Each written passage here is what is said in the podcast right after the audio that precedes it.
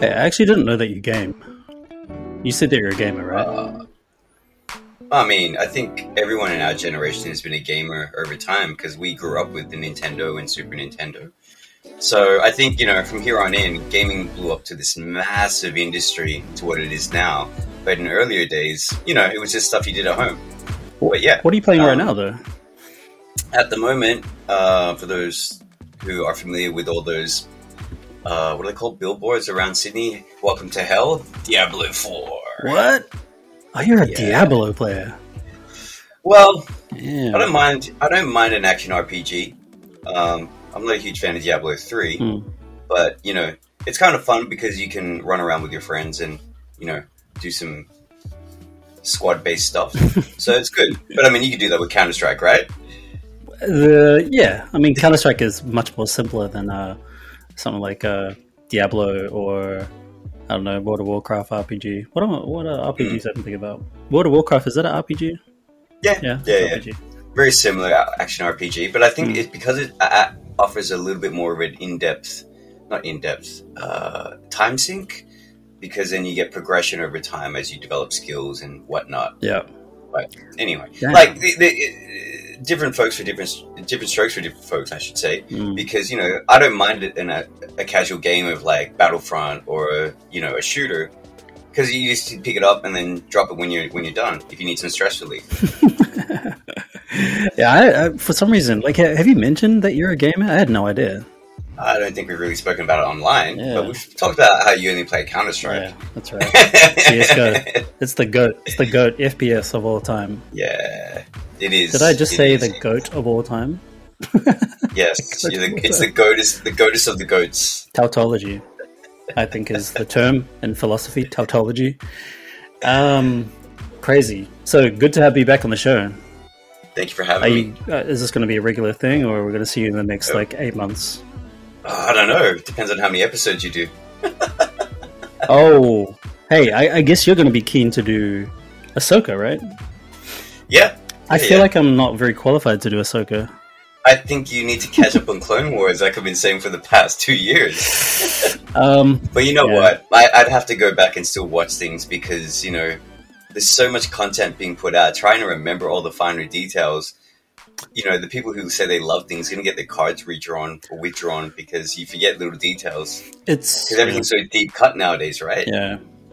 Yeah. it's it's weird you know actually out, out of all the um uh the abundance or let's say overabundance of content being put out by disney um i think the the better one out of all the kind of too much content is probably star wars. Uh, like i'm i'm sort of inclined to think that star wars is just a little bit better but then that's not saying much. I mean because i don't think the star wars universe the way they're developing it with all the tv series they're putting out um, perhaps the lack of movies, or is there too many movies? I'm not really sure. I feel like there's just so many TV series.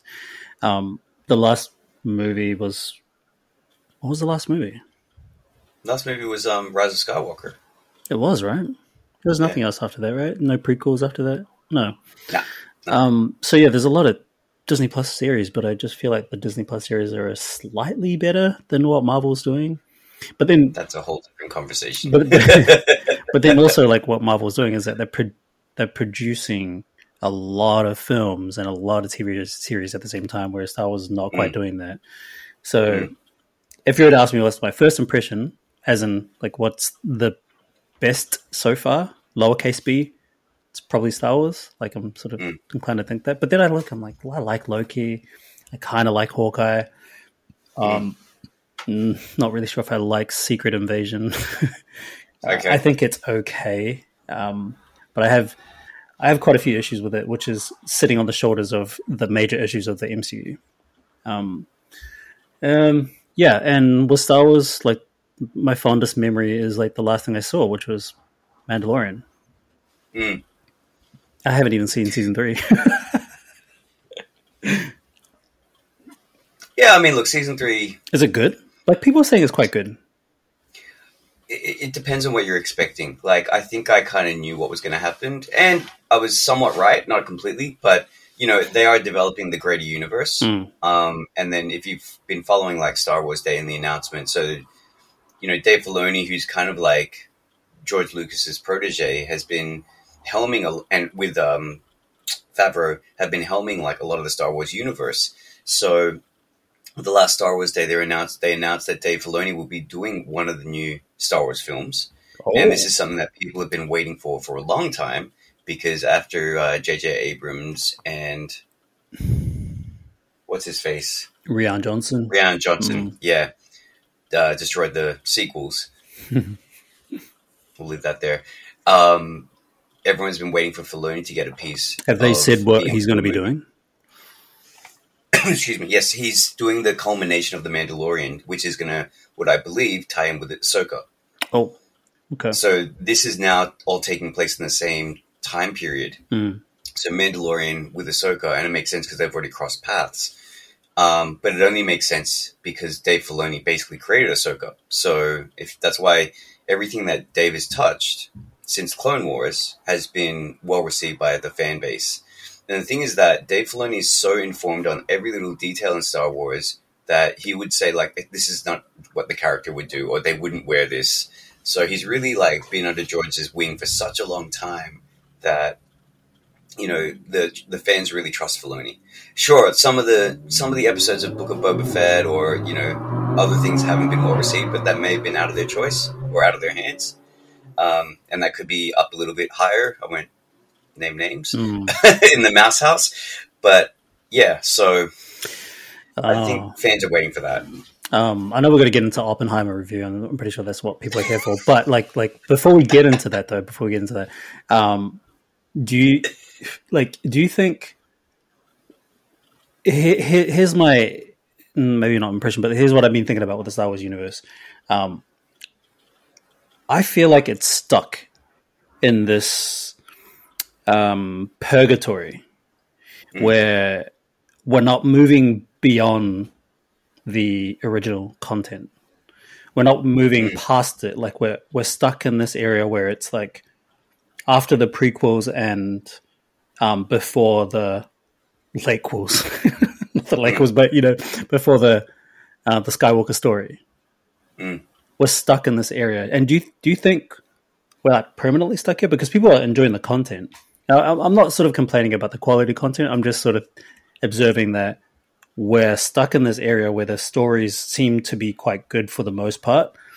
Mm. And I can't really see that we're going to venture beyond the Skywalker story and explore new stories. Because everything is still so, so, well connected to effectively the Skywalker story, right?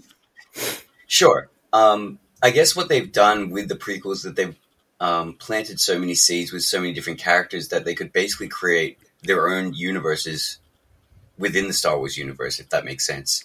Mm. And I feel like they've been doing that. They've been doing it with Ahsoka. I believe that after like the whole Jedi Knight thing, they wanted to focus on a bounty hunter, and that's why they brought in the Mandalorian. Mm. Um, but then it's a very Disney thing to have this, the whole like you know kid and parent kind of vibe.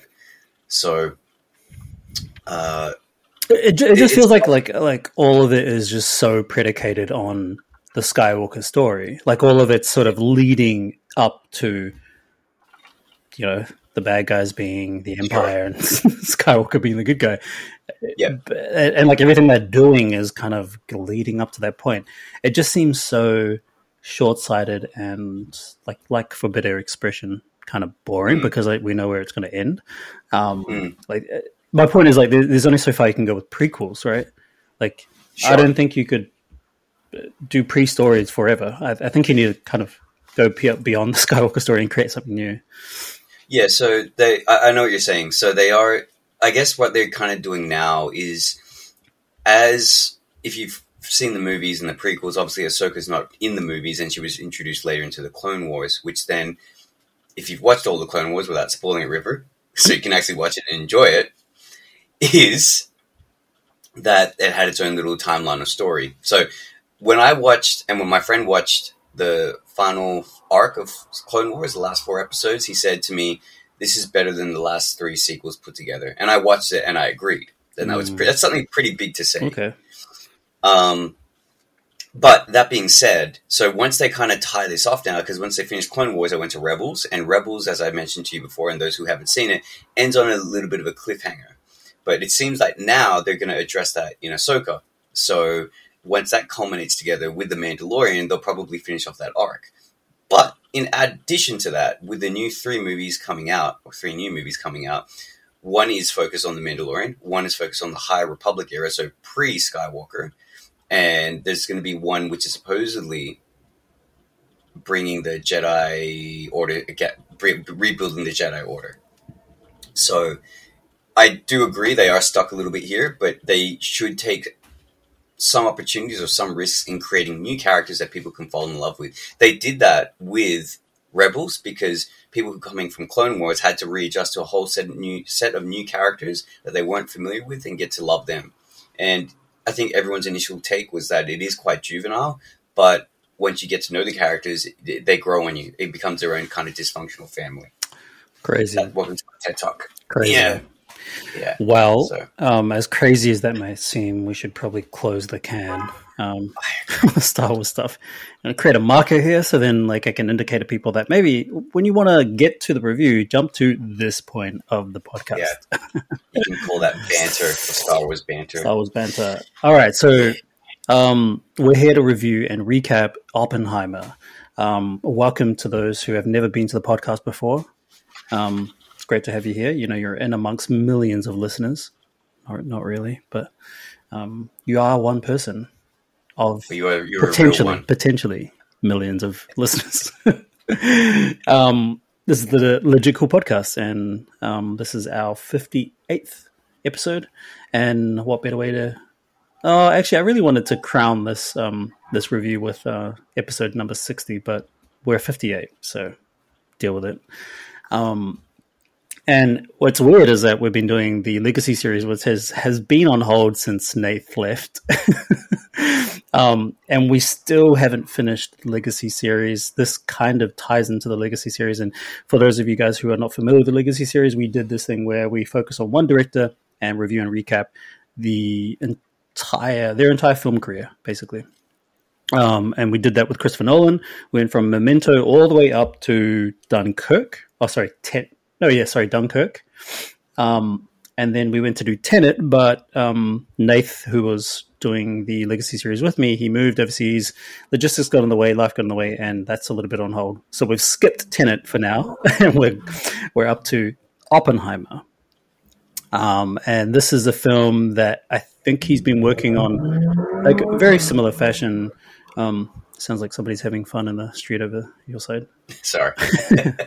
um, I think it's very similar fashion to what he's done with his previous big films, such as like Inception, Interstellar, um, and also Dunkirk, um, which is he, he he's had these films that he's been sort of ruminating, working on, thinking about, um, researching, all that kind of stuff for like numerous amount of years, right?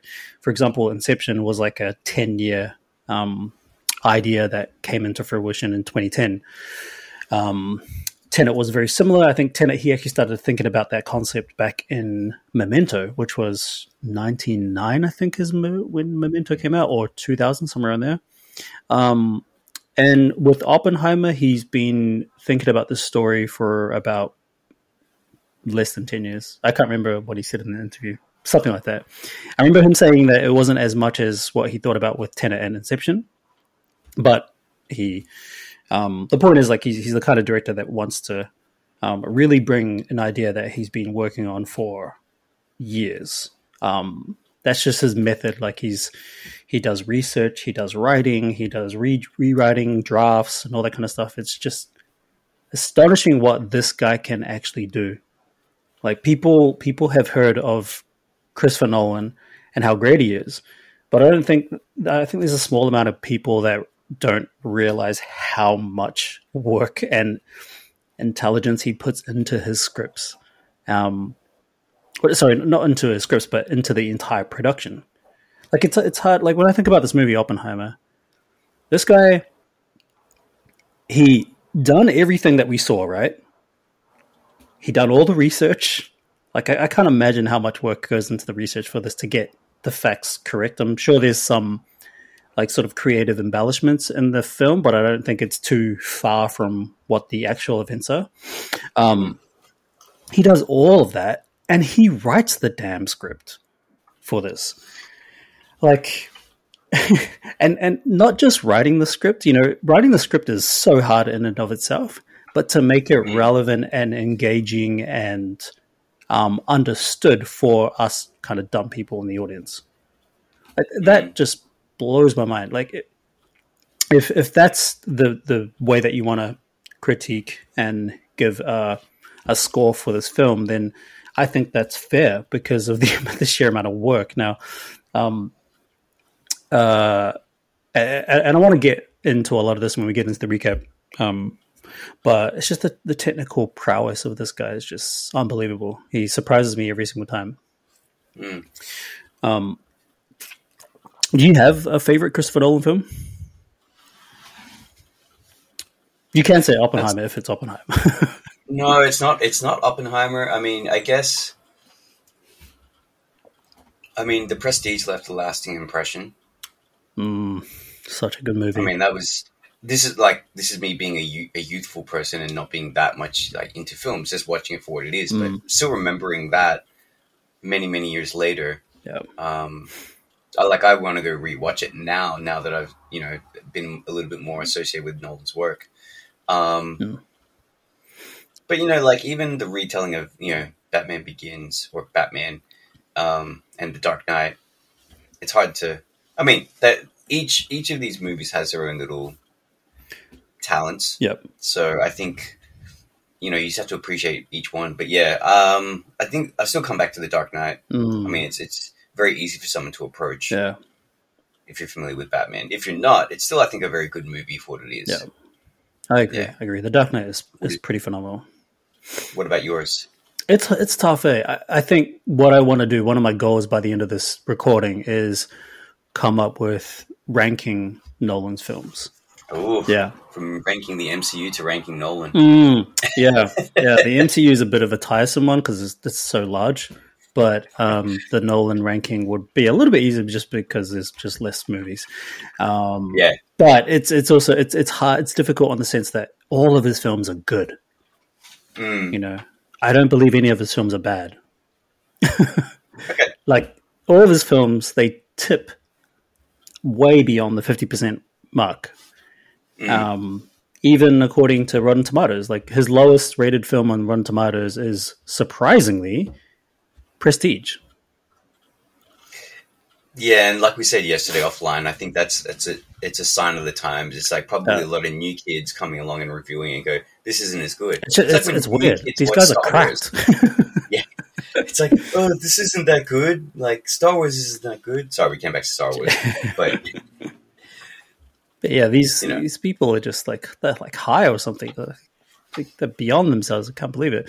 Um, but yeah, the the rating I think for Prestige is like seventy six percent. It's still very high, but mm. that's his lowest rated film, which is really weird. Uh, admittedly, on the on the flip side, I didn't love Tenet, even though I knew what it was going to do. Mm. I just I didn't. I just tried to. It was ended up with headaches. So yeah, yeah.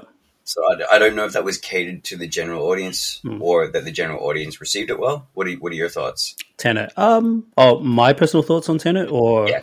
Um. I liked it. I don't love Tenet. I like it. Mm. I, I, enjoyed it. It's got a little bit of rewatchability. Um. Mm. Um, it's entertaining. Like the concept that he unfolds is entertaining. Um, mm. But I, I, like it. I didn't sort of come away thinking that was the best Nolan film. Um, right. I came away thinking that the ideas are massive, um, awesome scale. Obviously, the technical aspects of any of the Nolan films are amazing, and this one he steps it up a little bit more. I think a lot of the images just look beautiful on big screen. Um, didn't get to see it on 70 mil. Um, but yeah, I thought it was pretty cool, and it was really cool to see Robert Pattinson in a Christopher Nolan film. I think he's just the perfect type of actor to have in a Nolan film. Mm. Mm. It was really cool. I really want to see him do more with Nolan. Um, but yeah, it was okay. It was good. Did you did you cover his trademarks in the Legacy series, like Nolan's trademarks? As in, like the same amount of actors, same crew. I mean that that can be a thing. That's that's a good point though. Mm. Um, I do like I do like producers that reuse the same cast because you know yep. that they they deliver well. Yep. Um, no, I just look. I just stumbled upon IMDb. IMDb, and it says that begins his movies and introduces his main characters with a close up of their hands performing an action, or usually a flashback or piece of scene from the middle or ending of the movie. Hmm. Okay, that might be true, except with the exception of maybe the Dark Knight. The Dark Knight starts off with the bag sequence, and the first shot is um, Mm. is a helicopter establishing shot that tracks into the building. Building, yeah. And then we never revisit that scene, and it's not close ups of hands or anything like that. Um, with Tenet, what was Tenet's opening scene? I can't remember. Hmm. I have to think about that one. Yeah, to. It's it's sorry. It says usually. It doesn't say all the time. Oh, okay. So IMDb's wrong, man. They need to learn from the it's, it's podcast. but there's apparently he initially directed Batman so he could get funding to support Inception. Oh, okay. That makes a lot of sense. That's a Yeah. smart business move. That could, yeah. Anyway, Anyway, um, yeah, with Oppenheimer, let's just talk a little bit about this film, and then we'll go into Yeah. some impressions, and then we'll get into the recap. Um, Sure. So this movie was released only a few days ago, July twentieth. Um, had a surprising budget of hundred million dollars. Are you surprised by that? I'm I'm surprised by a that. little, I'm a little surprised, but you know, Bro, like super surprised. I'm like, shit. Like, did all that money just go to the actors? No. Well, no, but I, I- I know that's like completely false. But the thing is, like, when you look at the when you just look at the production itself, I'm like, this looks mm. so expensive. But maybe that's just the the in- ingenious and skill of Christopher Nolan. He knows how to make good quality films visually. Mm. He's just a visual genius. This guy. So hundred million dollars. Can only imagine that all these actors they just kind of didn't care about the paycheck. They just want to be in a Nolan film. Yeah. Um, because there is a lot of actors in here, and I'm probably not going to go through the entire cast um, Mm. because there's up to about 50 well-known actors in this film. Um, so I'm going to go through the main, um, maybe not even the main cast. I mean, the main cast is like four people, right? And then everybody else that is also quite famous, they're all like either have one line or five lines or no lines, which is Mm. amazing. That's just awesome to me. Um, so written and directed by Christopher Nolan, produced by Emma Thomas, which is his wife, um, known as one of the best producers working today. Um, it's a massive star cast of Cillian Murphy, who plays the main character of J. Robert Oppenheimer, Emily Blunt playing Kitty Oppenheimer, Matt Damon playing Leslie Groves, Robert Downey Jr., Tony Stark playing Lewis Strauss, Alden. I feel like Robert Downey Jr. needs to change his name to Tony Stark forever, eh? like legally change it. it's like we're never going to call you Robert anymore. We're going to call you Tony. Um, Alden, uh, Eric, Eric, Yeah, um, uh, I never know how to yeah, pronounce this like- guy's name. I'm assuming that's German, right? Maybe. Um, but I never know how to pronounce his last name, and I've heard it in interviews, and I still forget. Um, but I just always remember him from um, The Kingsman, the guy from The Kingsman. Right. Um, we got Scott Grimes playing Council, Jason Clarke, Aussie actor, playing Roger Robb, uh, Kurt Koehler playing Thomas Morgan, Tony Goldwyn playing uh, Gordon Gray, uh, John Gowans playing Ward Evans, Macon Blair playing Lord uh, Lord Lloyd Garrison, James D'Arcy playing Patrick Blackett, Kenneth Branagh playing Niels Bohr, uh, Harry Gro- Groener playing Senator McGee, Gregor Jabara, or maybe that's Barra, right? Maybe it's Barra. I I don't know how to pronounce that. Maybe it's a silent J. Uh, Chairman Magnuson, Magnuson, Ted King playing Magnuson. Magnuson. Uh, Magnuson, okay, Ted King playing Senator Bartlett. Uh, Tim DeKay, which I remember from Suits, who plays uh, Senator Pastor. Wait, is this Suits? No, sorry, it's not Suits. It's another TV series I'm thinking about. Tim DeKay, who plays uh, Senator Pastor, and then finally we have Stephen Houska playing Senator Scott. Now, a famous actor I haven't mentioned in this, and I, I don't think he's even in like the IMDb cast list. I think, and I don't think he was in any of the. He's definitely not in any of the promotional material. I think it was all supposed to be an Easter egg, which is Gary Oldman playing Truman, President Truman. Oh, okay. Crazy, yeah. Was I like- was sitting there. I, I was sitting there going, I'm like, who is? I was wondering if anybody recognized him. Like I recognized him as soon as he started talking. Well, not in so like, actually like he does a good job at changing the accent a little bit, but um, on the second shot of his face, I was like, yeah, that's Gary Oldman. right, his eyes. Yeah, I was like, I know this guy's eyes, yeah. but okay. I was gonna, I was gonna say Commissioner Gordon. yeah, so he's, I guess he's intentionally supposed to be an Easter egg because I don't think he's in any other casting lists or anything. I don't think he's credited anything like that. Mm. Um, so yeah, interesting, eh?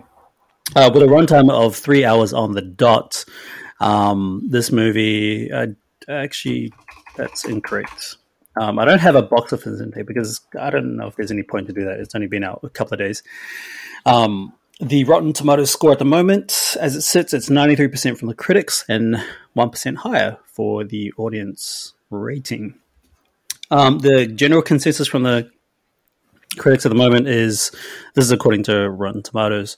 Oppenheimer marks another engrossing achievement from Christopher Nolan that benefits from Murphy's tour de force performance and stunning visuals. Um, and a quick synopsis here um, this is also from Rotten Tomatoes. During World War II, Le- Lieutenant General Leslie Groves Jr. appoints physicist J. Robert Heimer. Isn't he a um, not just a physicist? He's a what am I thinking? No. What's the type of physics that he's he's studying in Europe? Quantum. Quantum. Yeah. Wouldn't he be a quantum physicist, or is, is it just generally a physicist? You're asking the wrong. Yeah, guy. I have no idea. Anyway, physicist J. Robert Oppenheimer to work on the top secret Manhattan Project. Oppenheimer and a team of scientists spend years developing and designing the atomic bomb. Their work comes to fruition on July 16, 1945, as they witness the world's first nuclear explosion, forever changing the course of history. Now, first impressions, Jasey, what did you think mm. of the film? I was thinking about how to word this, and, you know, I think we spoke yesterday. I've had my thoughts settle. I still think it's brilliant and still a little bit heavy, but I know if I watch it a second time, it's not going to have the as heavy of an impact. Mm. So I'm still gonna. It is a it's a heavy topic. Um, it's well executed. That is all for now. Oh, okay. Man, a few words. keeping it short. Yeah, keeping it short. Um, my first impressions of this is I think it's a technical masterpiece. I think it's a brilliant, brilliant movie, so well told, and I don't think anybody would be able to tell it this well and this riveting. Um, I just think if anybody else tried to tell it, it would probably be quite quite boring. um, for a film that is dialogue heavy, jumping in between different timelines, which is the usual. If you're familiar with Nolan films, it's the usual Nolan fashion where he likes to just make it his way of engaging the audience is by jumping to different time periods um, uh, without confusing the audience. I, I know that people do get confused a lot with Nolan films, um, but he he does a very good job at indicating which part is like might be uh, which part of the timeline this may be. For example, in this, they deliberately make um, marks on where they are, um, what time period they're in for example, like when they mention when Hitler died, right? Like he, mm. one of the guys actually mentions, "Oh, Hitler has just." It's been reported that Hitler has uh, committed suicide. Mm. I was like, "Ah, cool! I, I, know where that time period is, so I know where we mm. are." And that that might have been like at the halfway point of the film, or maybe just after, yeah, mm. just after the Trinity test. So, yeah, I, I, think for the most part, Nolan does a good job at indicating where we are in the time period. Um, I think this movie is efficient there's great performances. Oscar, even though I don't care about Oscars these days, but the Oscar worthy performances. Um, uh, all the supporting actors, especially Robert Downey Jr., done a great job. Um, it was just, it was amazing. I really, really enjoyed it from that aspect. Is it my favorite Nolan movie? Probably not. Um, does it have rewatchability? I don't think it has rewatchability. It's not really that kind of film where I'm like, oh, I'm so inspired. I want to go back and watch it again. It's because the subject matter kind of weighs it down too much. Um, I watched it again because I just wanted to watch it again. and I think with any Nolan film, you want to have um, a couple of goes at it because he gets you to think a lot. This movie in particular is very thought provoking and sort of first time I watched it, I was I was left kind of in shock, like uh, a weird feeling of like inspiration and shock and fear, knowing that we've kind of we're kind of doomed almost. Because um, this kind of plays into where we are in the 21st century. It's like, you know, he started a chain reaction essentially that inspires certain ideas. For example, AI now. AI is mm. pretty unhinged right now, and there's no regulations around it. Um, this could be like our version of the atomic bomb. So, mm. yeah, pretty scary. but I think it's just awesome. I think the movie is very, very, very good. Um, yeah, so that's my first impression. If I was to like think about one critique, and this might not be a popular critique, and I'm probably going to think about more critiques as we go through the recap. That one critique was, I think it's just a little bit too long. I think we could have shaved maybe 10, 15 minutes. However, if you were to ask me where to shave it, I have no idea. I have no idea where.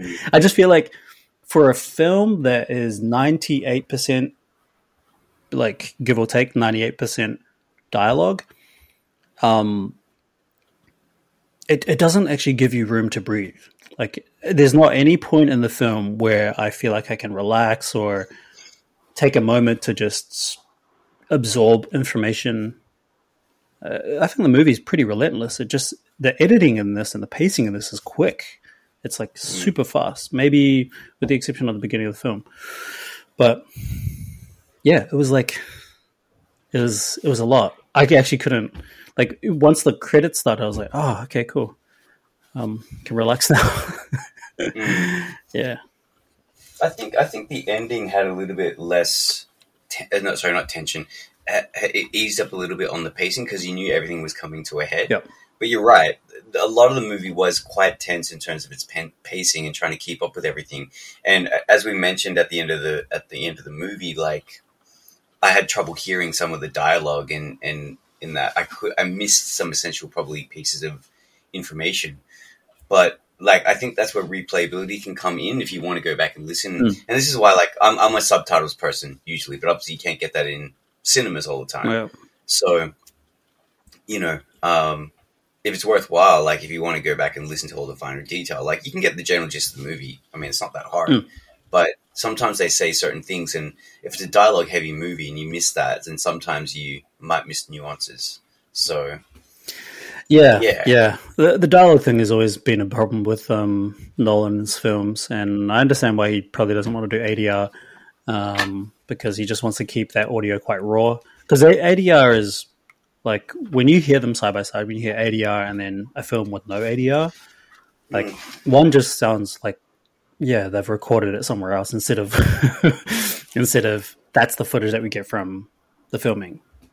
Um, mm. And that's never been a problem, obviously. Like ADR is kind of needed in some sequences, and sometimes um, Nolan's just the guy that doesn't want to compromise his craft. He's like. "Nah, I'm going to edit and show the audience what the actor said on the day." it's like, mm. okay, cool.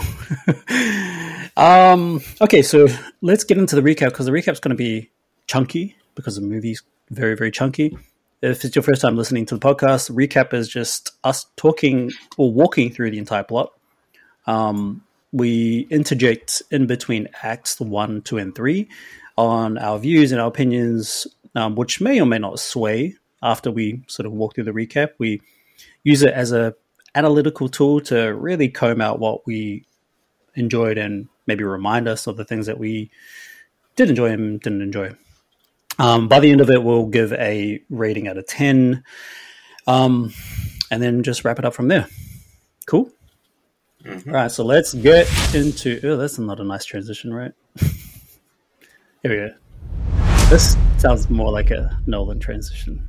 Mm-hmm. All right, so starting off at the beginning, we have a young, brilliant J. Robert Oppenheimer grapples with homesickness and anxiety at the Cavendish laboratory under Patrick Blackett, uh, demanding tutor for whom he leaves a poisoned apple. Wait, okay, so first, did you find that super weird that he poisoned, like he put cyanide in the apple to poison his tutor? Did you find that like super strange? Even though it wasn't like, the tutor that picked up the apple, it mm. was um, Kenneth Branagh's character. So what I what I picked up from this particular section was that when he was getting grilled by the Grey Board, is that he talked about him being homesick and emotionally immature, and I think this is meant to highlight his peak of emotional immaturity of like, oh, I'm angry about being vilified because his his tutor kind of said, oh, you can't come to the lecture, right? Yeah. So you have to clean this up. So that's why he was emotionally mature, reacted in ways like, I'm going to poison your apple instead. So that's crazy. He knows like, that he's going to kill him. yeah, but that's why you know he, he, realizes later he, he he tracks back and tries to redeem himself. So well, he he only, he yeah. only does that because Kenneth Branagh is the one that picks up the apple and not the tutor. Well, I don't think he knows Kenneth Branagh is there, right? But then he realizes his actions are gonna can potentially hurt someone else that he yep. intended, other than he intended. Yeah. So yeah, that was crazy. Uh, I didn't know what to make of it. I was like, "What? That's what is this scene about?" mm. And I and I think it's probably yeah, it's it's an insight into the moral dilemma that he that is not is, but the moral dilemma that J. J. Robert Oppenheimer faces, because mm. we we see a lot of that later in the film when he's he's struggling. He has this internal and psychological battle uh, with mm. like whether he did something right or he did something wrong. He's not really sure. Mm. Like he believes that it's wrong to kill people, but he's trying to obfuscate the issue by saying that it wasn't my fault. I just mm. created the tool. I yeah, didn't. I usage. didn't say use it, which is an interesting um, uh, moral inquiry. So um, I think the whole cyanide apple thing was was indicative of how he sees the world or like how he sees ethics, I suppose. And um, mm. yeah, it's it, it, was just it was so interesting and kind of jarring. I was like, oh. is this how he gets the mm. idea that he wants to kill people? But he's not a person that wants to kill people. But I, I also thought the um, the poignant part of that moment was that um, this is a film that's not going to like glorify uh, war, and it's, it's, not a film that's going to glorify someone like J. Robert Oppenheimer. You know, he's not going to be a hero. He's going to be like not even an anti-hero. He's just a dude that Christopher Nolan decided to observe because through his eyes, um, we get to see what's beneath the surface, which is mm. pretty interesting. Um, after completing his PhD in physics at the University of Göttingen, he returns to the United States driven by the absence of research on quantum physics. He starts teaching at the University of California, Berkeley, while also dedicating time to the California Institute of Technology. Along the way, he encounters significant figures like Ernest Lawrence, the 1939 Nobel Prize winner, who emphasizes the importance of practical applications. Jean Tatlock, a member of the Communist Party USA, with whom he has an on and off romantic relationship until her eventual suicide, and biologist Katherine Puening, who he later marries. Um, so uh, the beginning of this film, um, actually, like not not even the sorry, the first few frames of this film, it shows this really beautiful shot of like droplets, you know, raindrops on a puddle, um, and you see a frame of maybe what you were actually saying before about the IMDb trademarks, which is like mm. the close up of his face. Um, you you you gaze and glare into his his pupils and the, all that kind of stuff, but then it jumps straight to post Trinity project, which I um, you don't know this at like for sure because it's you know um, Nolan so well known for cold opening, so you have no idea where you are in the timeline. Um, mm. But he's in that um, that room where they're interrogating him. Um, and that's all after the Trinity Project. So we start the film essentially at the end of the Trinity Project, but then we come back to it when we um, we come to it we come back to it pretty quick when we go into the university parts of the film. Um, and then it becomes a little bit more linear in that sense. Um, so I I thought that um, the things that we're learning about the character right in the beginning, especially in the first acts, like Act One and Two, we're learning a lot about how much of a genius he is. Um, how I was surprised by how he wasn't socially awkward. I think he kind of was pretty good at socially. You know, for, for somebody of that um, intelligent prestige, you always think that they're kind of awkward. Like when we meet some of the other scientists, especially that guy that that gets like fed up with um Leslie Groves, Mm. you know, um Matt Damon's character. Like he feels like a nerdy kind of Mm. um I don't know, yeah, like a and not antisocial, but just like a socially awkward dude. Um, I thought that Oppenheimer was going to be a little bit like that, but he's not. He's someone that shows that he can care about things, shows that he wants to encompass everybody else's views. He's he wants to position himself as kind of a neutralist when it comes to politics. Um, Mm. so the, he has these likable traits, which I wasn't expecting. I was expecting him to be kind of um, a recluse. He is a recluse, but like an introverted recluse who's very silent Mm. about a lot of stuff, who doesn't like to divulge into too many social activities or anything, and especially being a womanizer. So the things that we learn about him um, was kind of surprising. Um, Did you? I mean, could you could you have seen him as someone like more like a psychopathic scientist? I well? thought he was going to be like a sociopath, Mm. you know? Yeah, so a little bit psycho, but very sociopathic. But he was kind of the opposite of that. He was more he was more of a guy that was you could build some empathy for him. You could actually like connect with him on a empathetic level. Um yeah, it was it was kind of fascinating. And and I think it's good to I, I guess it's a good choice for someone like Chris Nolan to choose a character like this to um, to see a pretty devastating event in our history. Like this movie could have simply just been about the atomic bomb and various characters, and not focused solely on one character. Um, One of the interviews, actually, all the interviews I was watching, Robert Downey Jr. was so ecstatic about the fact that he's never read a script where it was written in the first person. It's always, you know, written in the third person. Like uh, this character mo- moves into the room, meets this character, blah, blah, blah. But apparently, when they're reading the script, they're saying, I walk into the room, I interact with this person, I start saying this, and or and he was pretty like like in awe struck about it. so, but what we see in the film is uh, very much a huge character study on Oppenheimer, which I think is a smart move. It's a good way, a creative way to um, tell this story.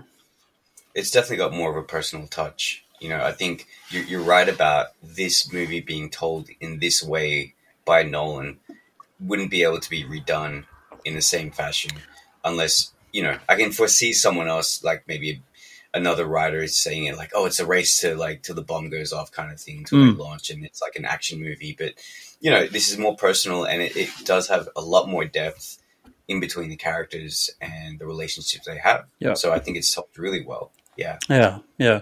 Um, uh, Florence Pugh. Is Florence Pugh? Yeah, she's the she plays the character Jean Tatlock, right? I believe. Mhm. Yeah. Correct. Um, it was interesting the role that she plays. I mean, I think she does a really good job at these kind of dramatic roles in general. So it wasn't Mm. too surprising, but um, she was, you know, one of the few famous actors that just didn't have a lot to do. Um, her playing the mistress or whatever, um, I didn't understand too much why. And this this might have been a creative um, direction on uh, Nolan's part. Is that I don't understand too much as to why she was the way she were. Like, like it was. Do you think that that's a character that she decided that I was going to play the character like this? You know, someone who is um, very emotional but is detached from being emotional with someone like Oppenheimer. You know, the this the fact that she was like Oh, dismissive okay. of like flowers and all these beautiful niceties. You know, um, I didn't. Every time there's this type of character characterization for a character, it's leading to something bigger in the story, right? Mm. But she's it, the the way I sort of saw it was like Florence Pugh was given this role to play, you know, the mis- not even the mistress because he wasn't even like dating anyone at the time, you know, given this role to be the love interest for Robert Oppenheimer, and that was about it. And so she would have just been like, "Look, I'm just going to make her this kind of sassy girl," um, and it's kind of an interesting trait when it's got to do with how they connect. And you know, he, he he was a guy that didn't really care. She didn't want the flowers um, because he probably understood that this is what she's emotionally going through. Um, she wants something else, so she wants she wants the commitment, but then she doesn't want the commitment, and he was kind of understanding that, or trying at least trying to understand it. Um, mm-hmm. And I just think it's something that Florence would have been like, I'm just going to roll with it because it's maybe going to make my my job a little bit more interesting as opposed to just being a love interest. I just thought it was like odd because usually that type of stuff leads to something bigger. It's like stuff that you would see in a romantic love story, you know, mm. that eventually develops into something quite cool. But yeah, I mean, in in, in a serious, it being in a serious light, the whole general gist of the movie, there are these little moments or highlights of little comedic aspects. Mm. So maybe that was thrown in there. Maybe she threw it in there, or maybe it was a, a trademark of Jean Tatlock where she didn't like flowers, and then maybe for other reasons, but we didn't get to understand that. Um, but I do believe like that was thrown in there for some conditioning, but also true. Yeah. Importance of timeline because then you see later in the film in the later act you see him holding flowers. You know it's immediately for her. Mm. So yeah, yeah, yeah. I, I, guess it's like a nice little um, bridge that the two characters have. You know, it's it's like this nice harmonious um, understanding that they have between the two of them. Mm. Um, yeah, and it was interesting that she committed suicide, but then Nolan decided that he wanted to throw in there this idea that she was getting assassinated, or not assassinated, but you know, getting murdered. Mm. Remember, there was a shot, a quick shot of like um, someone's hands with gloves holding her down in the bathroom in the bath. At, the first time I saw it, I was like, maybe I missed that. Yeah, the first time I saw it, I was like, wait, did she get killed? Because I'm pretty sure there was hands holding her down, and in the next shot, it was just her drowning without the hands. So mm. I think it was supposed to be. Yeah, it's like Nolan likes to do these creative things where he interjects a piece of creativity to get you to think about something a bit more than what the the shot is supposed to be, right? And I think with this one, I think she does she does commit suicide. I think that's what we all take away from it. But um, there is a suspicion that feeds into the conspiracy, which is not really a conspiracy, I guess, by the end of it. But it feeds into this conspiracy that um, they're all trying to like the feds, the government are trying to take down Oppenheimer without directly taking him down and accusing him of certain things. They are accusing him of like um, they're not legally accusing him. You know, that's why like all these hearings, they're not courtroom hearings or anything like that. They're all just what do they call it? Um, uh, a denial or something like that. Like it's not a oh the uh, the it's uh, not a conviction. It's a denial of security clearance. Yeah, it's it's it's yeah. a denial or something like that. Um, but all of that stuff is is built so that they can try and put him in a position where he's essentially like the bad guy. Um, so uh, what I'm saying is like I think a lot of that feeds into this maybe clout of conspiracy around maybe they were trying to get to Oppenheimer by mm. killing his love interest or his you know right. um, that's why he threw that scene in there it was a quick shot it was like there was two hands just holding her down but then it cuts back to the, i guess the real scene which is she's not being murdered she's just committing suicide Mm. Yeah, I was like, what? and then I saw it again in the second viewing. So, um, yeah, I think it makes a bit more sense. I think it was really trying to um, give you that insight. Okay, so mm. Let's get into Act Two. Uh, Leslie Groves approaches Oppenheimer and requests his involvement in the Department of the Atomic Bomb, known as the Manhattan Project. But only after Oppenheimer assures them having no sympathies for communism. Consequently, Oppenheimer assembles a team of scientists to work together and create the atomic bomb in Los Alamos in New Mexico, aiming to use it as a means to save the world despite the concerns about the potential global repercussions. In particular, the danger of the Nazis and their anti Semitism drives the Jewish Oppenheimer. I, I thought it was interesting how um, with all, with all the research, all the hard work that all these scientists put in, a lot of it came to a point where they just relied on hope. mm. Let me give you an example. When he has this exchange with Leslie uh, Groves, um, he says to him, um, well, Leslie Groves says to him, like, we, we need to get on top of this project ASAP because these guys are like uh, 12 months ahead. And then he says 18 months. It's like, how do you even know that? How, how are we even supposed to like catch up 18 months ahead? And then he says, anti Semitism. And then he's like, what?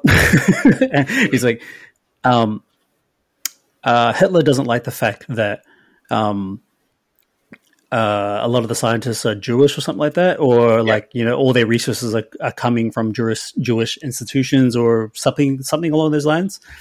Mm. And he mm. said, "I just hope that he discourages all his scientists from getting their research from Jewish institutions." Mm. And that's literally relying on luck and hope. Right. Mm. That's all. Like after all that amazing, you know, um, heavy lifting, you get to a point where it's it's like based on hope and luck. And then even with the bomb, it's like you know they, they have done all the hard work to um, accumulate all the resources, the data, and the equations and all that kind of stuff to to put the atomic bomb together. But there is a slight chance that the whole thing could fail. And they just mm. relied on the theory to be correct. That was through sheer hope, I suppose. mm. um, which is it's just a very human thing, and I, and I thought that was quite quite cool. Um, where were we in particular danger? Yep. So as Germany surrenders in World War II, some of the project scientists begin questioning its importance. It, however, continues the Trinity tests as it, uh, sorry, continues. And the Trinity test is carried out with an inherent uncertainty regarding the possibility of triggering a chain reaction that could lead to catastrophic consequences and potentially end the world. The test is successfully completed right before the Potsdam conference. Okay, so um, this is actually something I picked up on the second viewing. I was like, oh, okay, this makes a lot more sense with uh, the the dilemma that Oppenheimer faces, and the dilemma that he actually starts to realize after maybe after the Trinity test, but perhaps a little bit before that, which is a lot of this dilemma came in the in the sheer fact that while they were working on the project, um, it came apparent became apparent to them that they need to shut it down because the Nazis surrendered. You know, the Nazis surrendered mm. because um, Hitler committed suicide. There was no more direction in the Nazis, and so they surrendered. And they were like, "Well, we." There was that. Um, there was that debate amongst the scientists, though, like whether they should continue the project or whether they should like just leave it as it is or whatever. And there was very few scientists left that decided to keep going. Um, so, and and I think that's that's a huge turning point for Oppenheimer himself because he's like, oh, um, this is like you see the struggle in his eyes. You see the struggle that um, even after doing the Trinity test, he's quite happy with it, and he's going along with the celebrations after the Trinity test. And but then once they hand off, like they hand off the project pretty quick, right? You got celebration. Sorry, you got the explosion of the Trinity test. You got the celebration, which is I guess in the morning because that Trinity test was like all night, and then it cuts immediately to them handing the bombs over to the government. and it's it's a very ominous scene because they're kind of like unsure. I I think even the score indicates that, um, or gives you the impression that they're unsure on what's going to go on. Like it's a little bit kind of uh, um, mm. fear, like seeping in. Like what have we done? We just created this bomb, and then he even says to Teller, um, or actually, sorry, Teller asks him like, um, do you think um, the Japanese would surrender if they know what's coming? And he says, I don't know. Mm. And I think his response of saying, I don't know, is, is purely coming from this complex internal battle of like, shit, I think we've done something wrong. But mm. I believe we have done something right because we our whole intention was to create a weapon that was going to end all wars, not actually create more wars. mm. So that's the start of the turning point. And, and I think the movie picks up momentum a lot, especially after the Trinity test. Mm. Um, I think that's where the struggle starts to really become evident. Um, did you have any things on this part? What did you think of what did you think of the Trinity test? Like what do you think of the explosion itself? Um, that was very interesting to see that from that perspective. So, you know, it was very I don't want to say it was beautiful, but it was very interesting to watch. and then I was like, okay, well, the sound's going to hit soon, and I was like, go through that whole quiet period. I like, didn't even I didn't it. even know the sound was going to hit at all. Like when it was silent, I was like, "Oh, this is an interesting take." I'm not sure if I like the fact that it's silent. It's Right. kind of cool that you know you hear people breathing. I, I love this kind of pulsating, fearful uh, impression you get from just going, because that's what you hear, and you hear like Mm. the little kind of um uh, I don't know, like shrapnel of sound, you know, like maybe people with hands on their desk or something like that, or someone like Mm. fiddling with a control. You hear like a little bit of that, which is interesting. I was like, okay, this is an interesting, like, this is a creative way of showing the bomb. But I was like, no way he's going to make it silent. Like, he spent, they would have spent so much money on the explosion. Mm. Um, and I was like, no way. And then as it comes down a little bit and you're not expecting it, it just rushes in the sound. I was like, whoa, yeah. that is. That I is mean, I did. I did see you jump, jump, not jump in your chair, but I saw you like react a few times. and I was like, "Don't you know this is coming? This is your second viewing." yeah, it's still it's. I mean, it's just because the sound design of this film is just phenomenal. It's loud. It's got so much impact, um, and yeah, that explosion was something to see. It was kind of crazy. I mean, how do you approve something like that? Mm. It's yeah, Like, I, I, know film productions can do explosions, but not that size. That's like a huge explosion, dude. no, I know. But I don't, look, I don't know if it was a fluff article, but I remember someone saying like, "Oh, like yeah, Nolan." Or was it maybe it was a memes like Nolan saying like CGI is you know not very good for for bombs. So everyone's like, "How did you create? how did you create yeah like he, he had this um he had this meeting with his visual effects supervisor and his visual effects supervisor i can't remember his name uh, but i think he's worked on like tenet and stuff with him um he he eventually came up with how to do it after like five months of research um Mm. how that how that's possible man is like beyond me i can't even think of how you even put that together like do you hire scientists to help you put that bomb together or Mm. like how do you how do you even approve that process like that's crazy apparently, okay, apparently, according to an insider article, is that he used chemicals and layered clips while editing, so they made a realistic atomic explosion. oh they're saying that there's a little bit of cgi in it Uh, no, to film the test, he used an old Hollywood trick and made a bomb in a miniature instead of using CGI. By using chemicals and layering clips while editing, they made a realistic atomic explosion. oh okay so they're talking about the compositing part of the film probably Mm, yeah yeah. yeah. but it's crazy though like man it's like no CG had a bomb can you imagine the actors like wait hold on we're supposed to be watching the bomb and you're saying that you're not going to make it cg it's like all right everybody Yeah. ready stand to the sides They're like what the So they made a small one, but they filmed it super close. So Yeah, yeah. Like, because I was watching, you know, as I said, I was been watching the interviews, like Matt Damon, um, and uh, Cillian Murphy. Who else was on that set? Like, yeah, some of those other actors. They were saying it was kind of strange that he invited us down there to observe the bomb that they're going to explode. they, right, they were like, uh, I don't know about this, but you know, we're not used to this. Yeah, um, I'm sure it's going to be safe. I'm sure. That is wild to me. That was wild. Um, so, I mean, do you want me to jump into Act Three? We can jump into Act. I three. guess. I guess the other thing that I guess we haven't really covered is the whole like um, I don't even know what to call it. Um, like it was very. I'm trying to think of the word. Stand out is probably not the word I'm thinking of, but you know how, how they kept switching from color to black and white. Yeah. So you know, trying to portray that that whole period where they're, it's obviously a different timeline, and they portray that through black and white of um, Lewis Strauss Mhm. getting questions Mhm. about his actions and whatnot. Yeah. So anyway, Yeah. we Um, can talk about that later. the that whole uh, switch between black and white and color, um, it I think he's done the same concept as Memento. So in Memento, the black and white is the objective, and then the colored part is subjective. Right. And I think that's what we see in Oppenheimer. I mean, I'm pretty sure like, that's at least my takeaway. I'm pretty sure the black and white is mm, at least most of it is objective, like an objective Mm. observation of the story, and then the colored version is yeah when we get back into the eyes of Oppenheimer. Um, Mm. Fun fact as well. All this is filmed in IMAX, right? With the exception of like some of the closer, small room dialogue sequences, I don't think they would have used IMAX in that because IMAX is way too loud. have have you ever seen or like watched a video of them filming in an IMAX camera?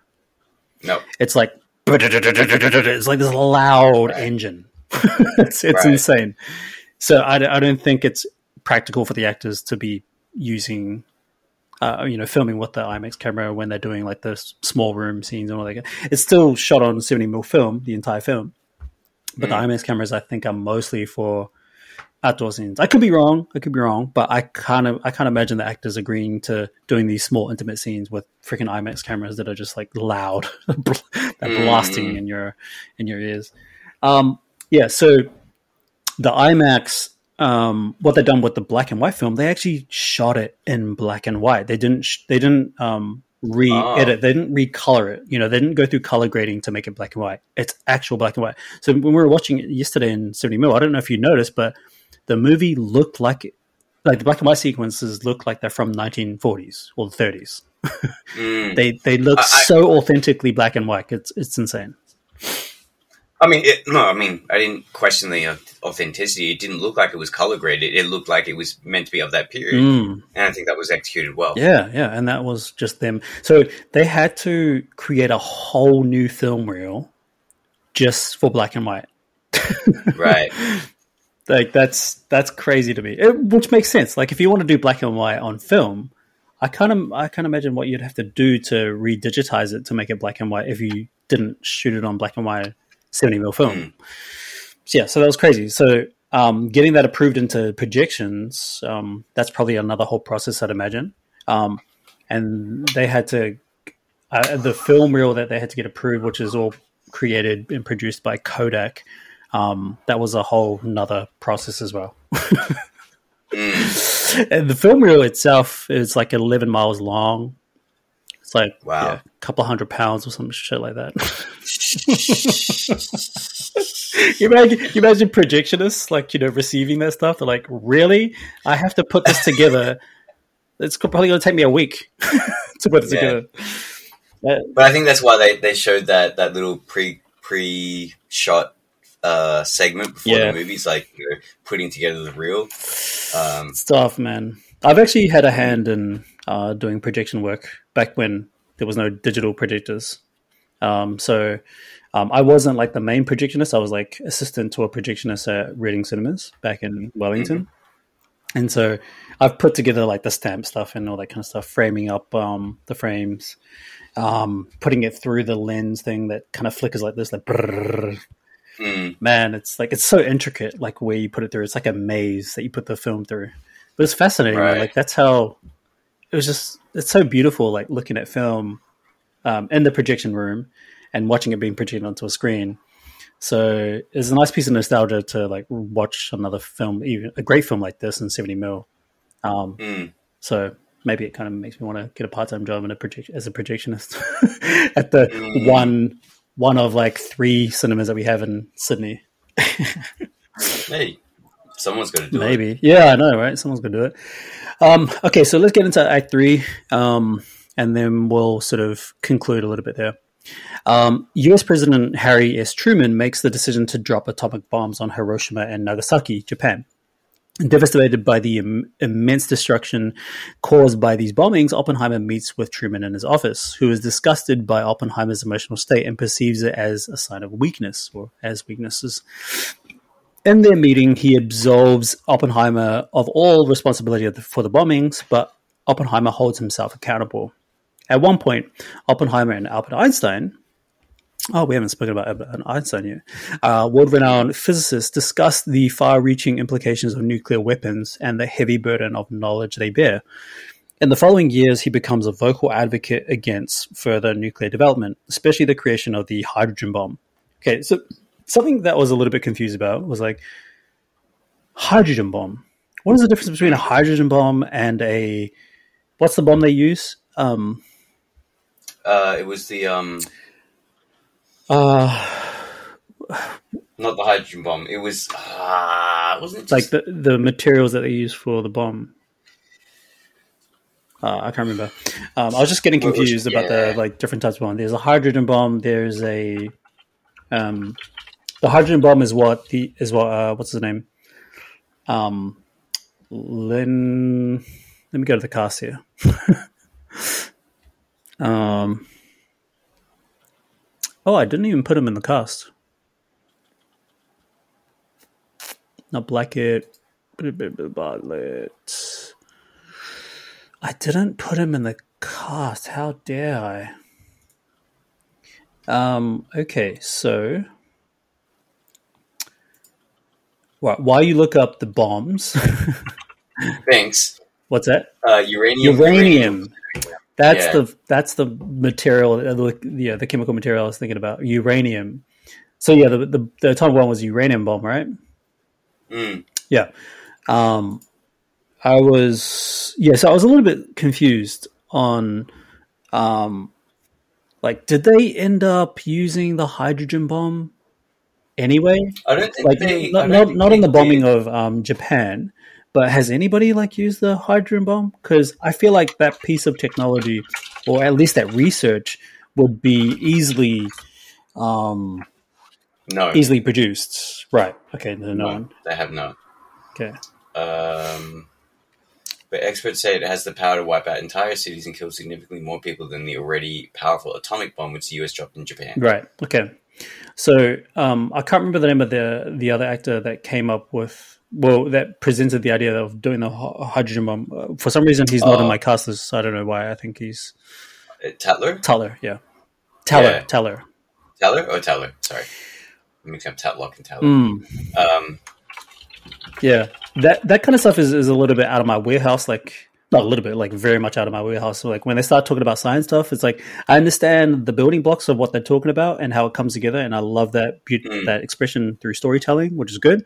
But like hydrogen bomb, like nuclear weapons, I have no idea what you're talking about. it's like, um, but I, I, was just wondering, like I, I, knew it wasn't the hydrogen bomb that um, they used to bomb Japan, but I was just wondering if like if there's any country like the US or or even the Soviets had tried to even um, create the hydrogen bomb.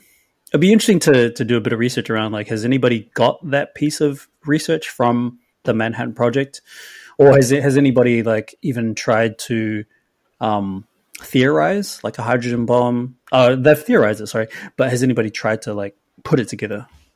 I wonder if that's. Well, I'm pretty sure there's a lot of imagine if they if they know how powerful it is. I'm sure people are in this state of I don't know what the word is.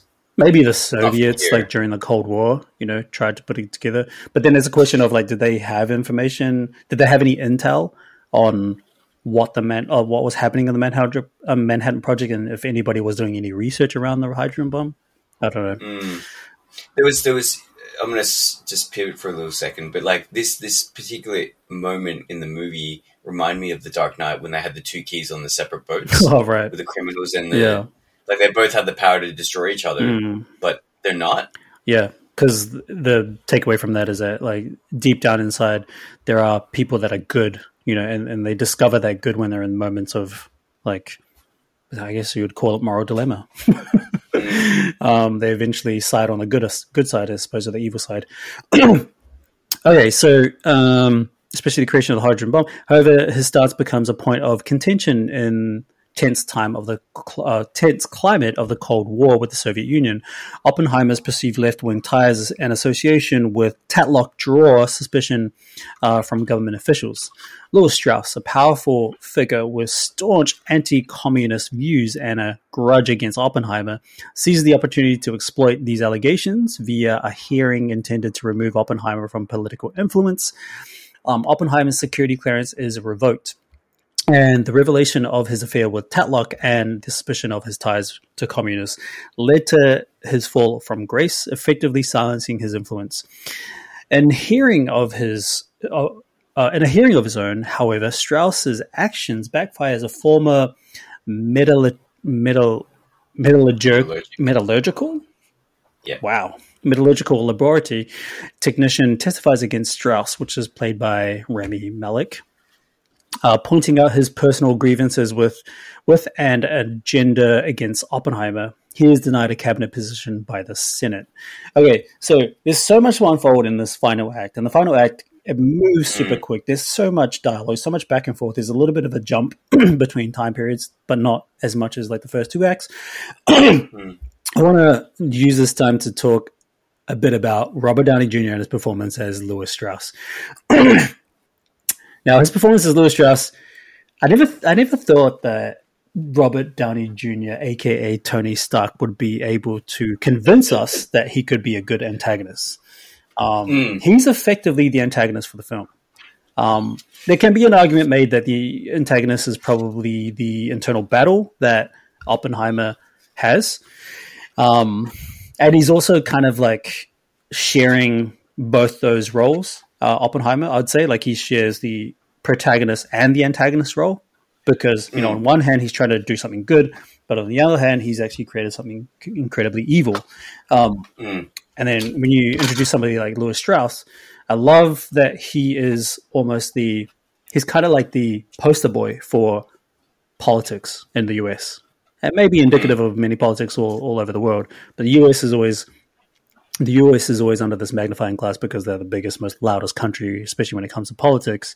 And I think Lewis mm. Strauss was like a great representation of that. It didn't overly glorify I mean, this movie in and of itself doesn't glorify anything that they present. It's really just like an observational study on mm.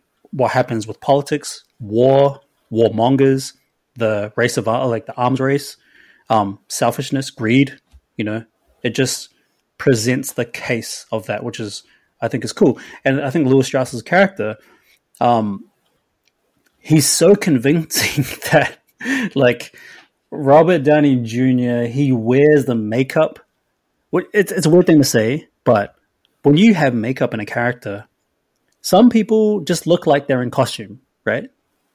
Like right. I'd say bad movies or yeah, bad movies with maybe bad actors, bad performances. They just look like people in costume. Robert Downey Jr. looks like an old, weathered, selfish, um, greed hating person, but like his everything from his like actions, his physical posture, um, it, and this is another like weird observation, but I just thought it was quite cool because that's a really good piece of characterization for his character. Oh. Camera down. No idea what just happened. Camera down. Camera down. Camera down. No, we good. We good. Sorry, that was not meant to happen. camera down. Um, yeah, e- even like weird little characterizations, such as like him running through the door.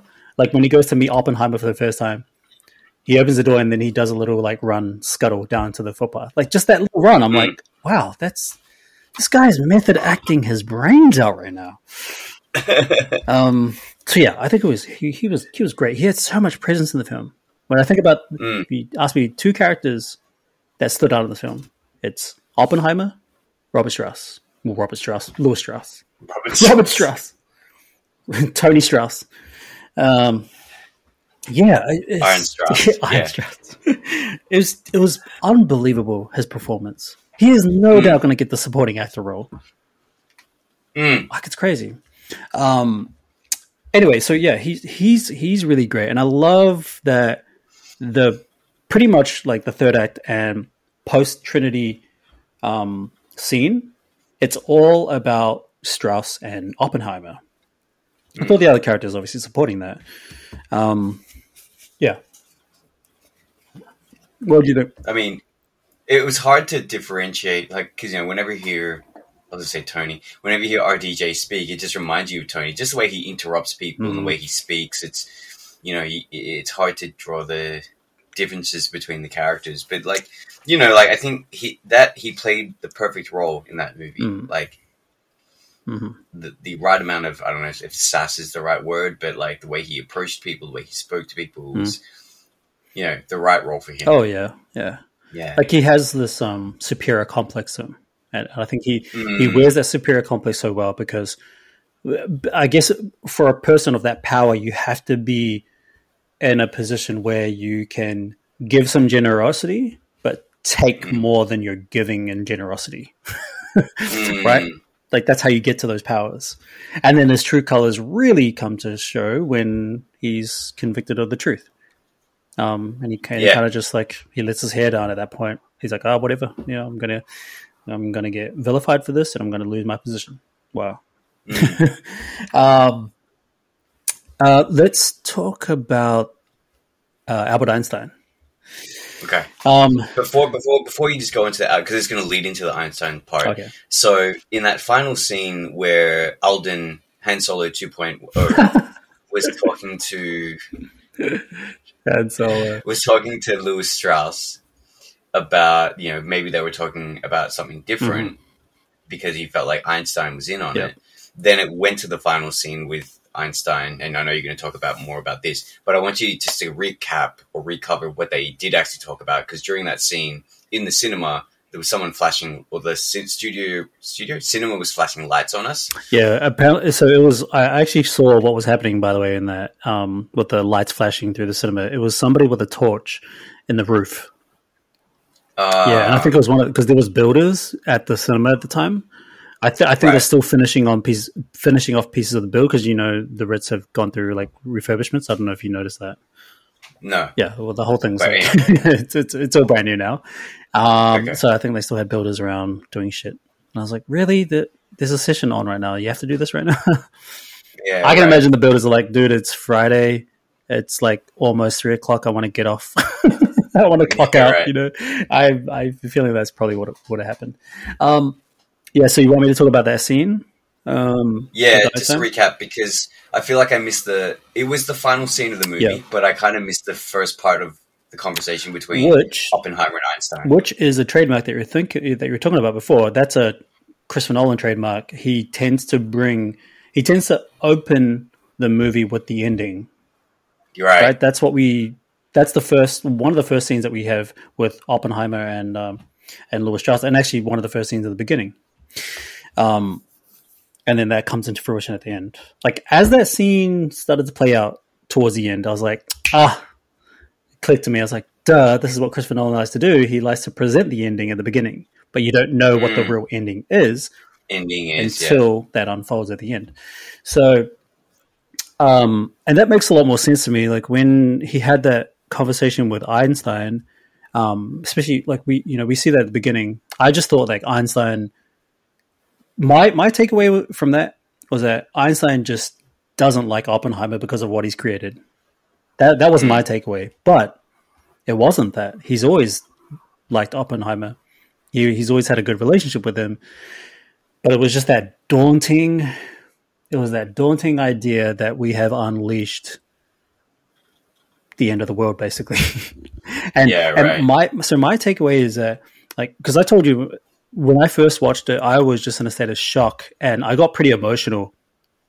Like i wasn't like full on freaking endgame crying or anything. I, I, I don't think i actually cried cried but i just like i got i quivered. When we when that scene unfolds and we see all the imagery of like him at the rocket and he's seeing all the rockets kind of fly up, which is, you know, the nuclear rockets, um, you see that wide shot of rockets all over the world just being Mm. initiated. And you see that beautiful shot of the world. It's it's beautiful, but it's disgusting. it's a beautiful evil shot of the globe getting engulfed, like the atmosphere getting engulfed in flames like I was just kind of like shocked. It, it, it was like a like at that very moment, I guess I just questioned all my beliefs. it's like it's like maybe I need to search for God a bit more or something. it, was, it was it was just such a um, overwhelming uh, over overwhelming revelation. I think revelation is kind of a good way to put it. Mm, Um, and so, and so then the second time I saw it, I was like, wow, this, what he means there, you know, he, he's making a statement, which is like an indictment of humans in human history. He's making a statement that Mm. the atomic bomb isn't what I'm talking about. We've just created a piece of technology on how we can destroy the world. And people are going to take that idea and figure it out in a different way. And so when I'm thinking about the 21st century, I'm thinking about AI.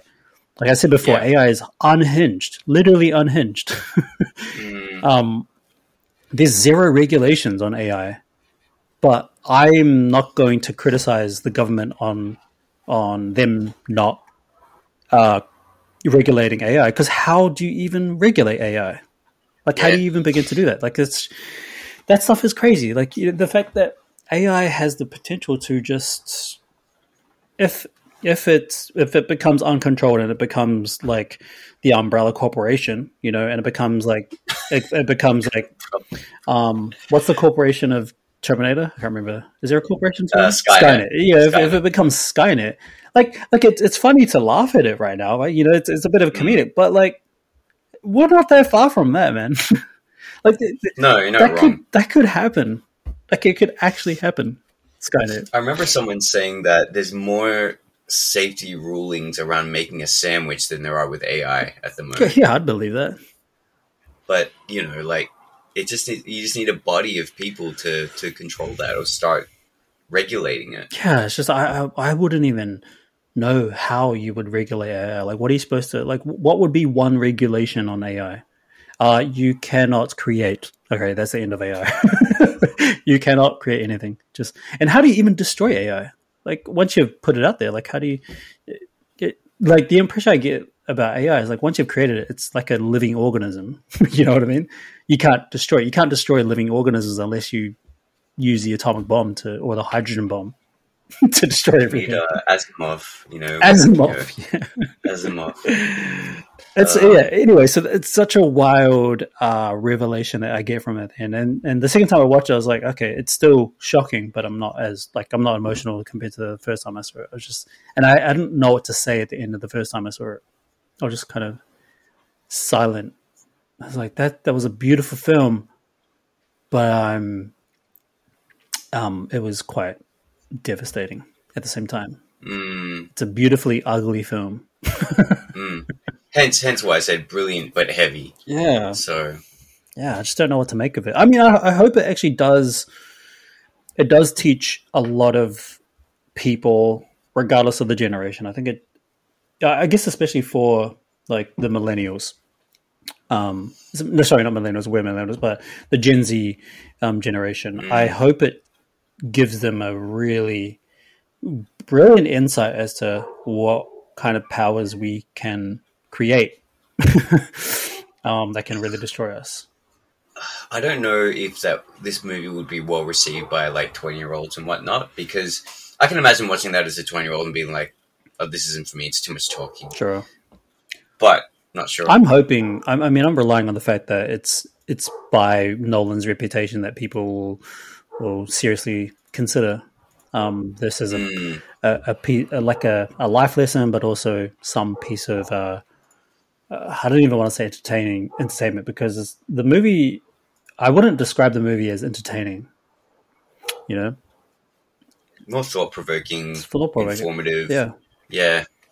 I mean, it's meant to be a biopic, right? So it's meant to be retelling of someone's life and what what they were known for. Yeah, and to me, it's like a it's a very stylized, uh, beautifully shot um, documentary. That's what it feels like.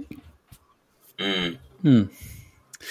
Um, do you want to talk about any of the other characters that maybe stood out to you, or any other pieces of um, this third act that stood out to you?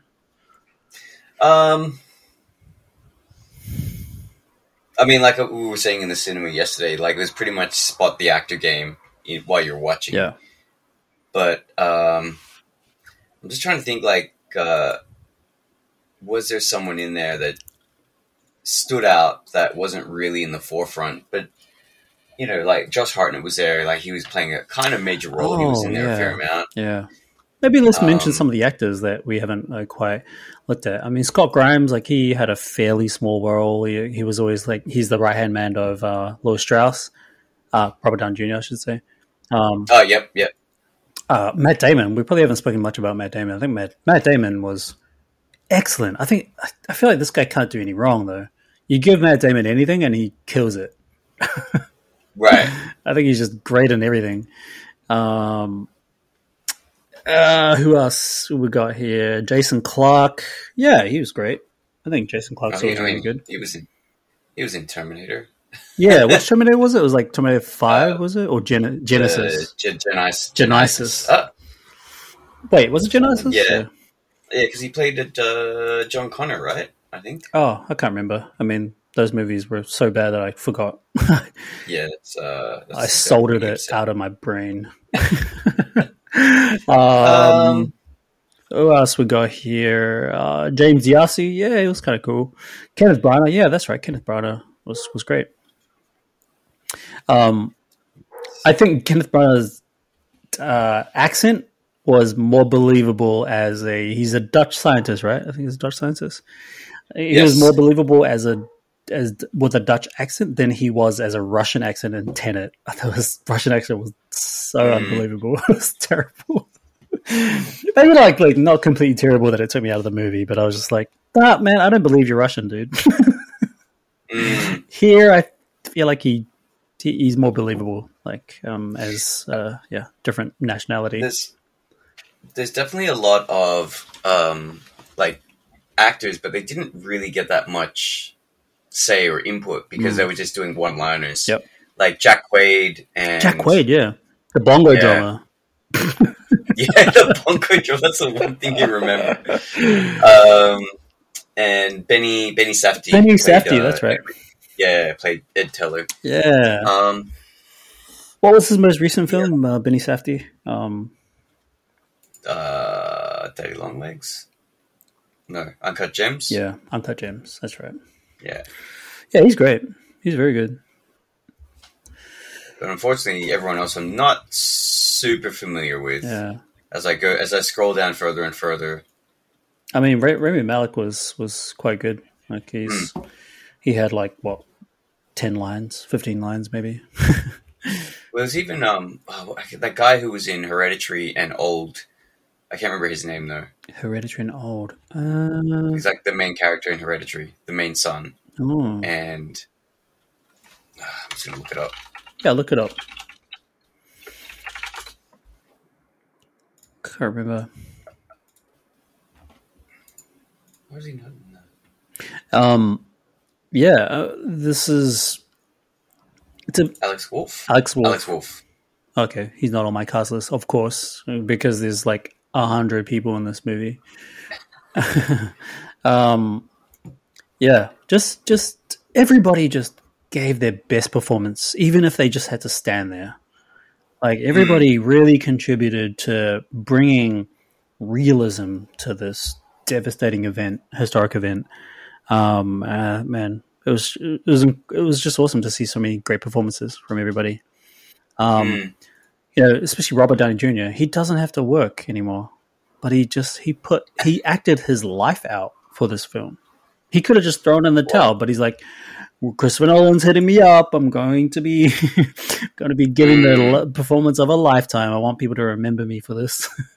and it's true. I think I'm I'm really going to remember him for obviously like Tony Stark. You're probably he's probably going to have number one memory, but Mm. I'm going to remember this performance from from him and as Lewis Strauss. It's Mhm. pretty amazing.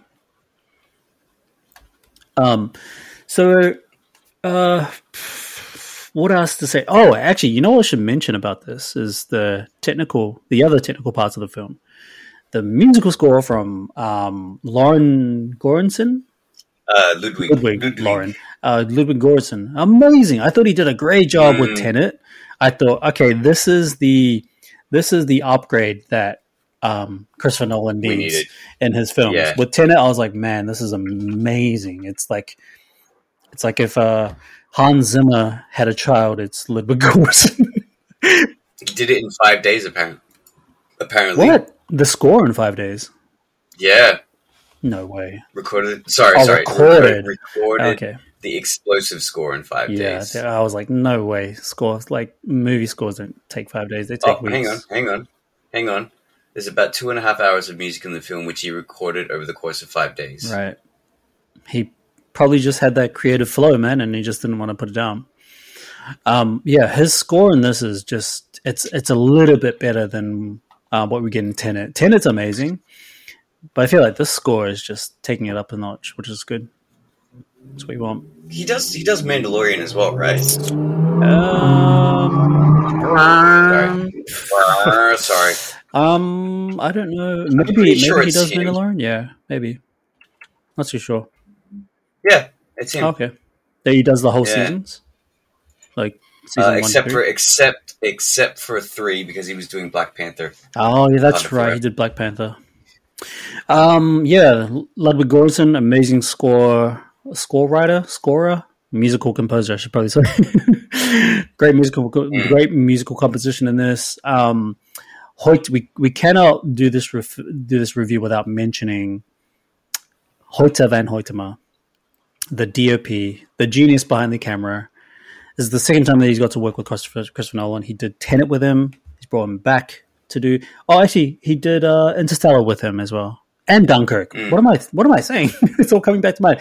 Did all So- the greats. So from Interstellar onwards, it's Hoyte van Hoytema. Before Interstellar, it was uh, Wally Pfister. So Wally Pfister has been ha- had been working with Christopher Nolan since I think Memento.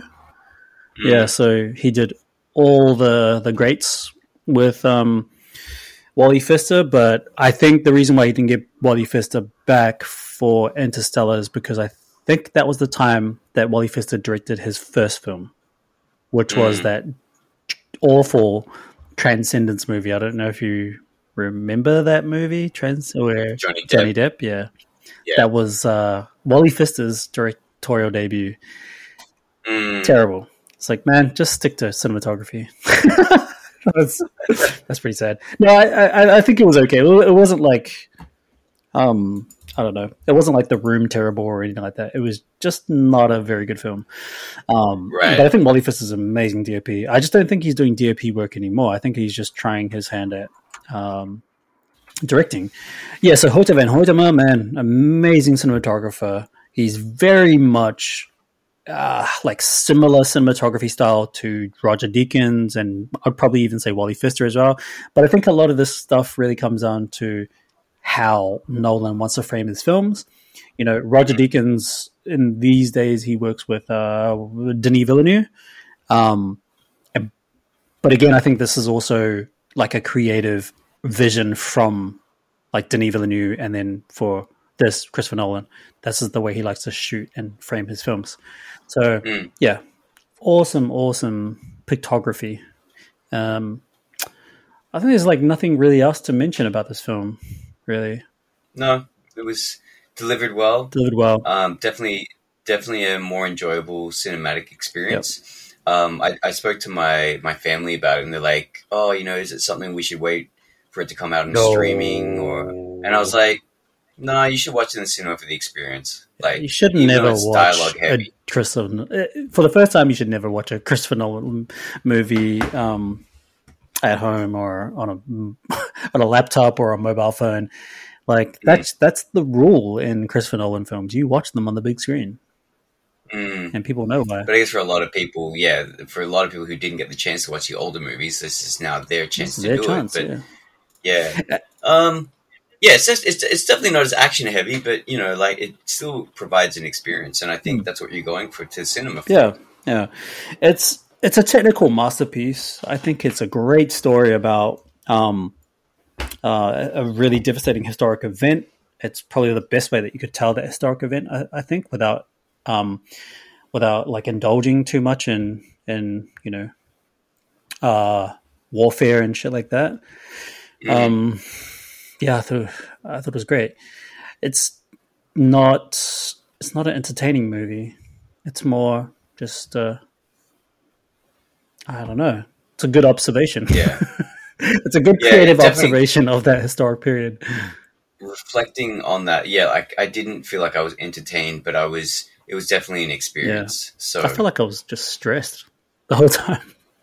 yeah, don't go there if you're already stressed. That's what Yeah. I'd probably recommend. Yeah, Wait until you're like uh, enjoy, ready to enjoy something, but yeah. may walk out a little bit. I think this is a good way to sort of like end off this review and recap. Is that like give people some some pointers or some advice on when to see this film.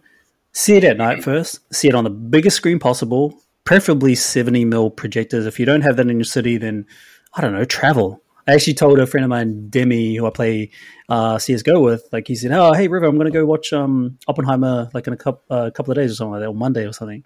It's like cool, and he's like, "No, but like I I can't see it in 70 mil because we don't have it in Gold Coast." I was like, "Let me look it up where you can get 70 mil." So in Brisbane, you can see it at the Palace Cinema, the Astor Cinema, or the Astor Picture or something like that in the Palace Cinema on 70 mil. Right. And he's like, I'm not traveling to Brisbane. It's like an hour. I was like, dude, if there's one thing that you're going to travel to see eh, when it comes to Mm. films, it's a Christopher Nolan film. It would be worth it. Trust me. Just go see it on 70 mil. Mm, It's beautiful to see that.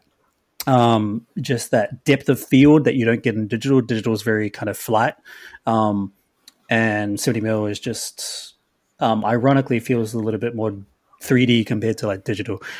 Um, mm. and the image quality is just amazing with that resolution.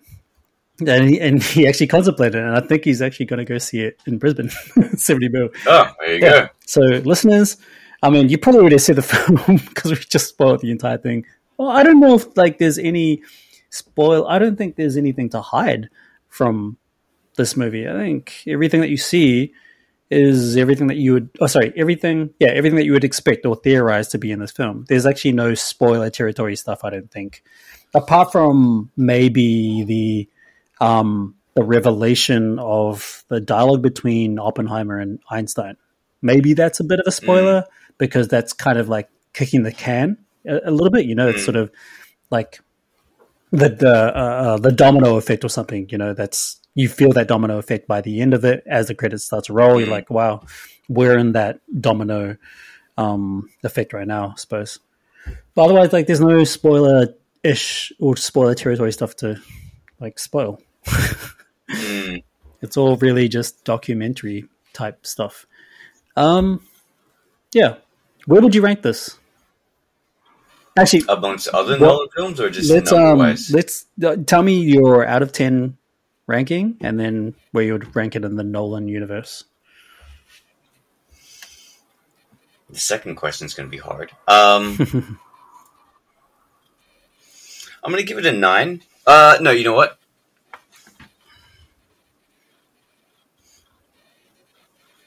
Good nine point five. Mm, okay.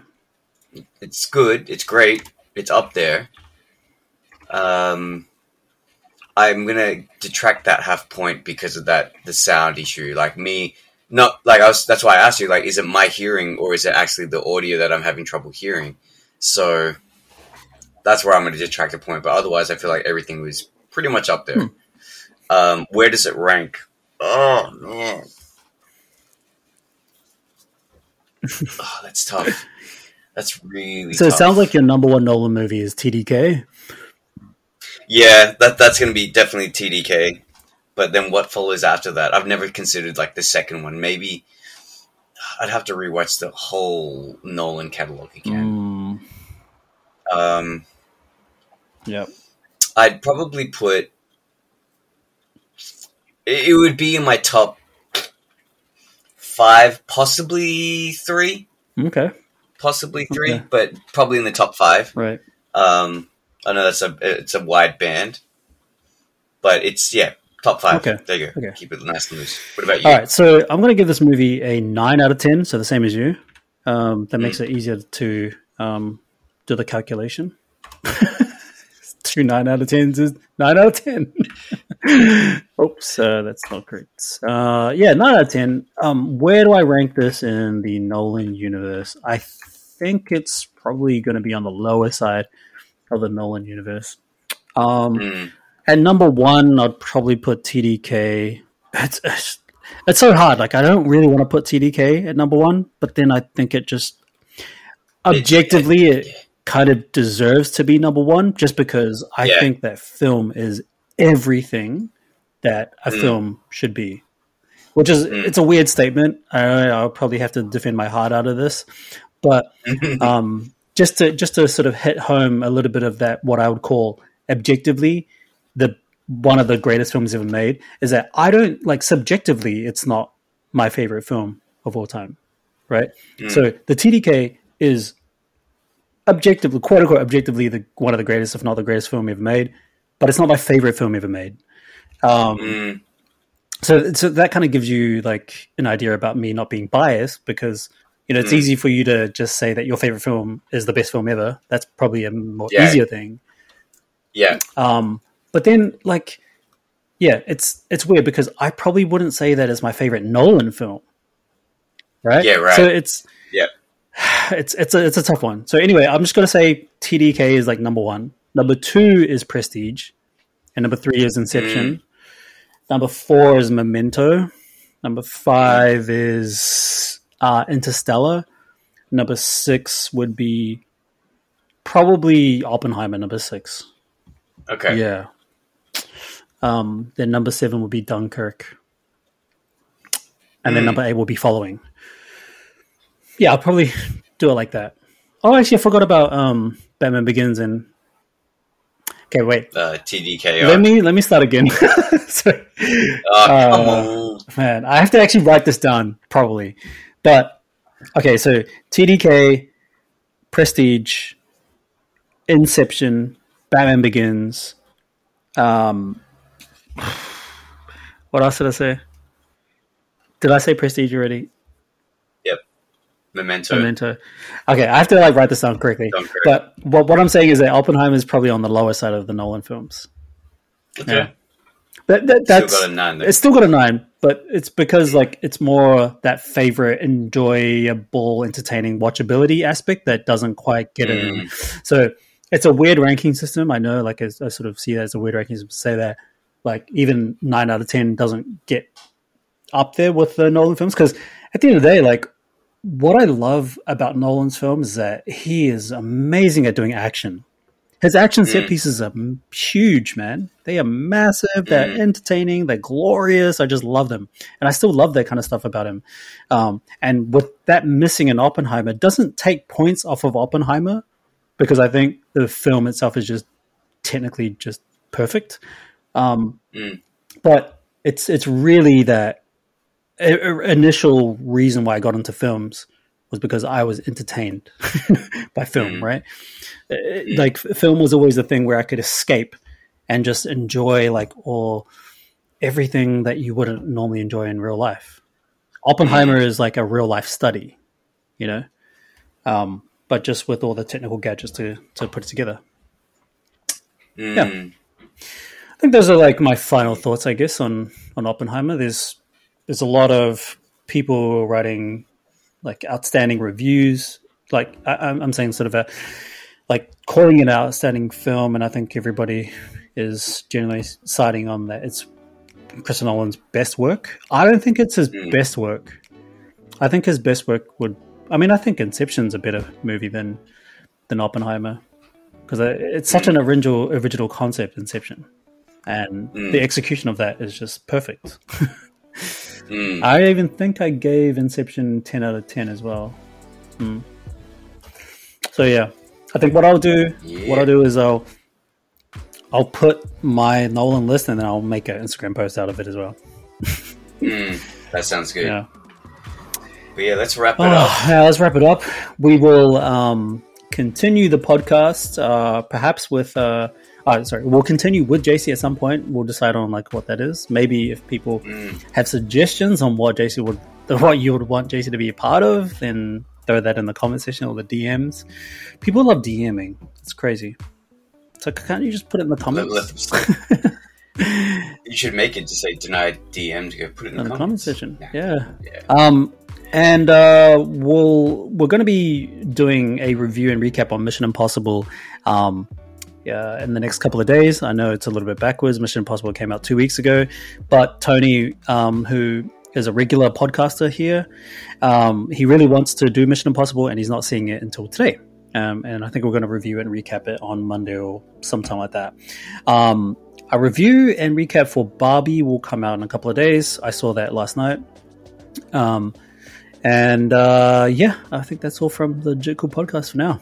Well, all right, all right, all right. We will catch you guys soon. Jasey, good to see you again, and we'll catch you soon. Peace out.